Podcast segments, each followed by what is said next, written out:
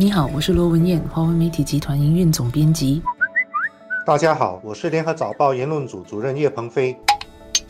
在企业界、政界、广大社会对性骚扰事件越来越看重重视之际，我认为校园性骚扰事件更应该备受各方关注和重视。大学时代对一个人的终身的影响很大，这是一个看似似懂非懂，又很可能做出一些鲁莽事情的时期。而且性骚扰事件对受害者造成的创伤也可能影响他的一生。校方应该清楚地让所有的学生知道，这是社会学校都不能容忍的恶行，干难者也会得到严重的处。罚也必须承担严重的后果。校方如果为了维护声誉，怕闹大事情而采取息事宁人的态度，意图把大事化小或者小事化了，甚至提出私下的解决方法的话，实际上是对施害者的一种纵容，也很可能导致他又在重犯或伤害别人。校园性骚扰的事件，相信是一直都存在的。从这位国大女生马云公开事情后，就收到百多则同学的私讯，表示他们也遭遇过类似的事件，可以看得出来。但是，要受伤害的女生举报事情，并不是一件容易的事情。他们会觉得是件羞耻的事情，或者担心证据不足，或者是不想闹大事情，而多数选择默默的忍受。即便是勇敢站出来举报的学生，也很可能会遇到被质疑的情况。但是，随着去年美国掀起 Me Too 的反性侵运动，学府内的性骚扰案件受到更大的关注，受害者也更愿意站出来讲话。有些甚至觉得没有获得妥善处理的受害者，也勇于在社交媒体平台上公开事件，希望社会能够伸张正义，以设法借此阻止类似事情发生在其他同学的身上。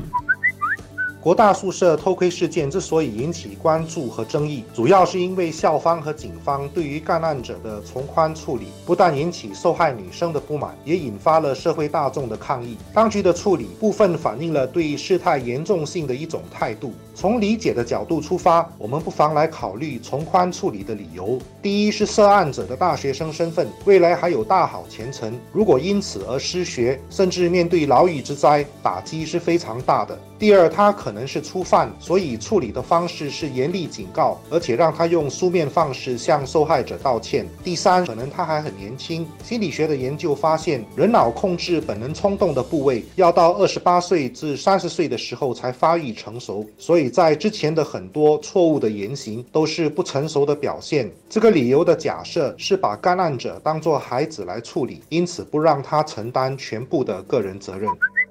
现在倒过来看反面的观点，我觉得事件最严重的部分在于侵犯了个人的隐私。现代文明最重要的概念之一就是个人的隐私，每一个人都是脆弱的，所以需要最基本的安全感。个人隐私的概念就是这种基本安全感的体现，这是每一个人在现代拥挤的都市生活里最珍贵的部分，因为它让我们可以拥有属于自己的世界，不容他人侵犯，包括最亲密的家人。所以社交规矩告诫人。们不要随意打听别人的收入、宗教信仰和政治立场，偷看别人的信件有可能带来刑事责任。新的法令也更加重视保护个人资料。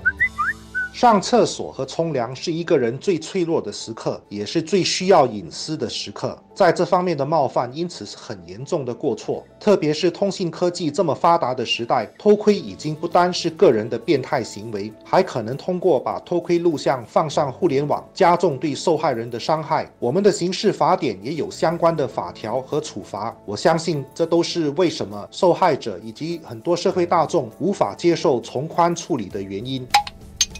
显然的，学生们认为大学为受害者提供的资源不足，就算举报性骚扰，校方也未必每次都认真的看待，因此才有受害者借助社交媒体的力量，鼓励更多有类似遭遇的学生站起来说出自己的故事。我相信校方确实有一套处理和处置性骚扰事件的条规和准则，但问题在于这套准则够不够，惩罚是否足够严厉和遏制类似的事件再次发生。马云的这起事件还涉及了。警方的调查，但他仍然觉得做得不够，处分太轻了。或许校方和甚至警方也应该重新检讨处理性骚扰事件的流程和做法。除了重新检讨惩罚和处理案件的方式之外呢，我觉得在预防措施方面也可以再加强力度。不仅仅是举办宣导活动、提供培训或者加强校园的巡逻，大学宿舍的保安措施也应该加强。比方说安装更多闭路摄像机，甚至是考虑监控进出者。